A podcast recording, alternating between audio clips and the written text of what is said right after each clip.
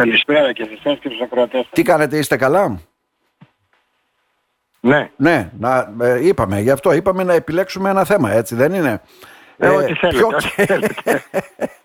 ε, δεν ξέρω τώρα, το θέμα του ΣΥΡΙΖΑ καίει, έτσι δεν είναι; Δεν ξέρω τι γίνεται, σπαράσετε Ε, εντάξει. εκεί. Κάποιοι Ε, φεύγουν, λένε να δεν παραδίδουμε καμιά έδρα. Αυτό γνωστό είναι το παραμύθι. Δεν ξέρω. Τα κόμματα εκλέγουν τους υποψηφίους ή οι υποψήφοι εκλέγονται με το δικό τους τρόπο και ενισχύουν Και- το και- κόμμα και- τους; Ki- Κοιτάξτε τι γίνεται. Τώρα εδώ ε, είναι μια φιλοσοφική συζήτηση μπορώ να πω. Ναι, ναι. Εκείνο που ξέρω είναι το εξής.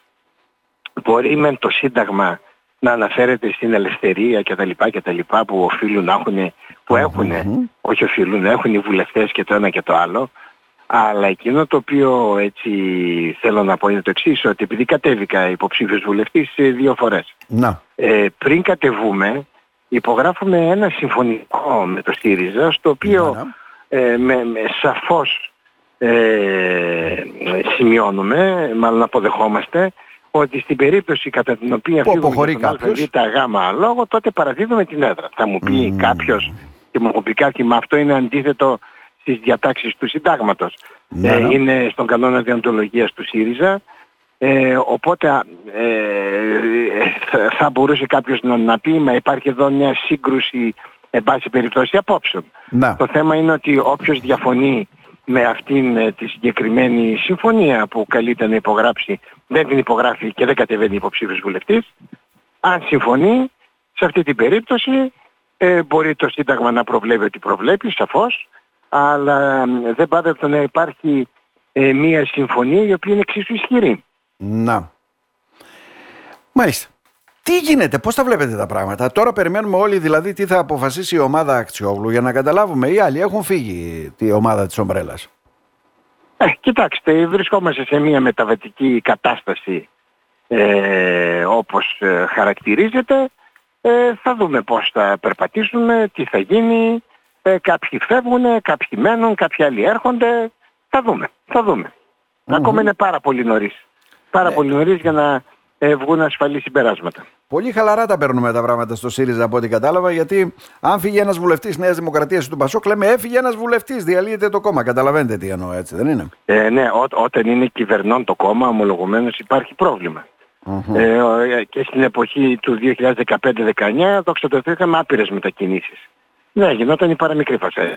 Να, βλέπετε να βρίσκεται μια συνενετική λύση και να συνεργαστούν τελικά ομάδα Αξιόγλου με τον κύριο Κασελάκη και όσοι έφυγαν, έφυγαν, πήραν το δρόμο τους και τελειώσαμε; Δεν Ασκούμε ξέρω, πλέον δεν μπορώ να αξιωματική προβλέψω. αντιπολίτευση. Δεν, το μπορώ να, ξέρω. δεν μπορώ να προβλέψω γιατί ούτε είμαι στην Αθήνα να παρακολουθώ τι Ναι, γίνεται. ναι. Ε, οπότε ό,τι διαβάζετε διαβάζουμε. Μάλιστα. Τώρα, πάμε στο άλλο επίμαχο θέμα. Άκουγα το πρωί τις δηλώσεις του κυρίου Ερντογάν, βέβαια, που έλεγε ότι τρομοκράτης είναι το Ισραήλ και η Χαμάς είναι, λέει, επαναστατική οργάνωση. Ε, να φύγουν, λέει, οι εισβολείς, αλλά θεωρώντας εισβολέα μόνο το Ισραήλ. Όχι αυτόν που μπήκε στην Κύπρο, μια που χθες ήταν και τα 40 χρόνια της ανακήρυξης του ψευδοκράτους. Ούτε αυτού, βέβαια, που μπήκε μέσα στη Συρία ή στο Ιράκ. Μια διαφορετική ανάγνωση. Και από την άλλη, Διαβάζετε βέβαια τις ειδήσεις ότι στο πλαίσιο αυτό των μέτρων οικοδόμησης εμπιστοσύνης μεταξύ των δύο κρατών, ολόκληρη η κουστοδία 300 υπουργών και όλων αυτών θα έρθει για να συζητήσουμε τα θέματα τα οποία βέβαια υπάρχουν μεταξύ των δύο λαών.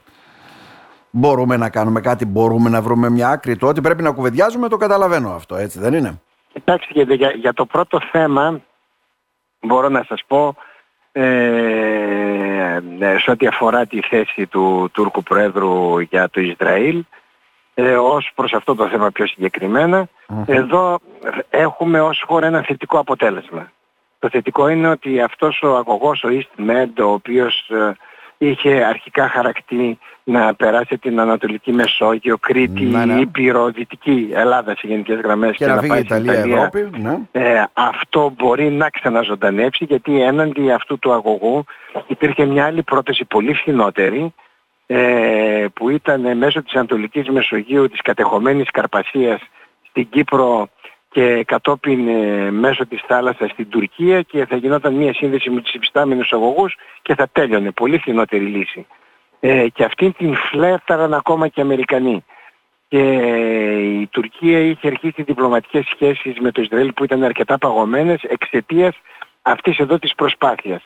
Ε, λόγω των δηλώσεων που έχει κάνει ο Ερντογάν θεωρώ ότι αυτή η προσπάθεια έχει σβήσει πλέον για το Ισραήλ οπότε είναι στα χέρια της ελληνικής κυβέρνησης να αναπτύξει κάθε διπλωματική πρωτοβουλία έτσι ώστε να ξαναθερμάνει ε, εκείνες εκεί τις απόψεις οι οποίες είχαν ε, σχέση με την χάραξη, την αρχική χάραξη του αγωγού. Αυτό είναι το θετικό.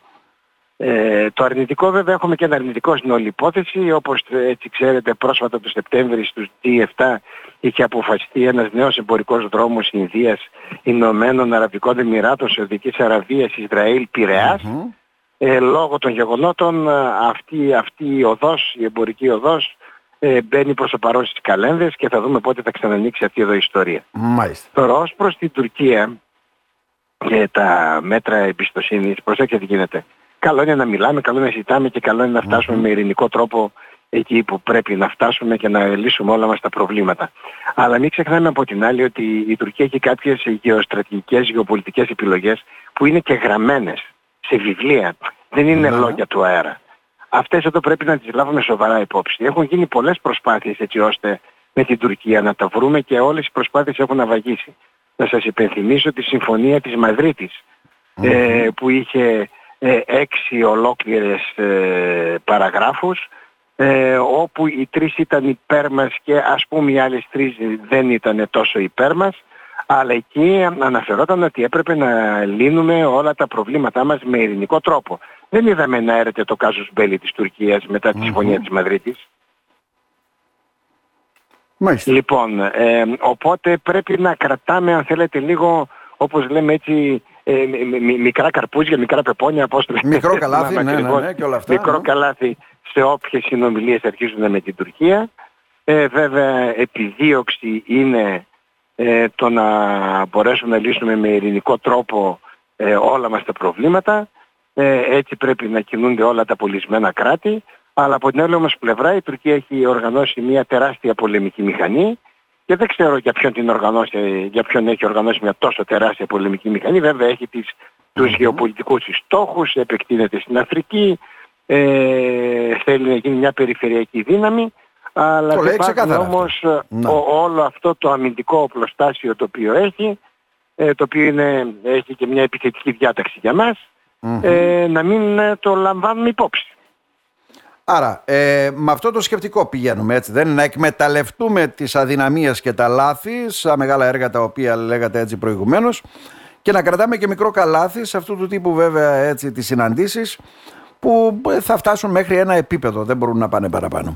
Ε, θα δούμε, θα δούμε πώς θα φτάσουν. Ναι. Εκείνο που χρειάζεται η χώρα είναι ότι καθώς δεν είναι τόσο ε, α, πολεμικά ισχυρή όσο η Τουρκία να ανεπτύσσει τις δυνατόν ε, περισσότερες συμμαχίες στον αμυντικό τομέα έτσι ώστε να αντισταθμίσει ε, την υπεροπλία που έχει η Τουρκία η οποία έχει και ένα πληθυσμό 80 εκατομμυρίων ε, αν δεν ε, γνώριζε το νόμισμά της μια μεγάλη απαξίωση θα είχε αυτή τη στιγμή περίπου ένα τρισεκατομμύριο ε, ακαθάριστο προϊόν, δηλαδή εγχώρια παραγωγή. Ναι, ναι. Ε, όλα αυτά τα στοιχεία πρέπει να τα λαμβάνουμε κατά νου και ότι δεν πρέπει να καθυστερούμε σε όλα αυτά τα πράγματα. Οι καθυστερήσεις λειτουργούν εις βάρος μας. Κύριε Μάρτα, να σας ευχαριστήσουμε θερμά για τα σχόλιά σας. Να είστε καλά. Ε, γίνεστε χαιρετώ.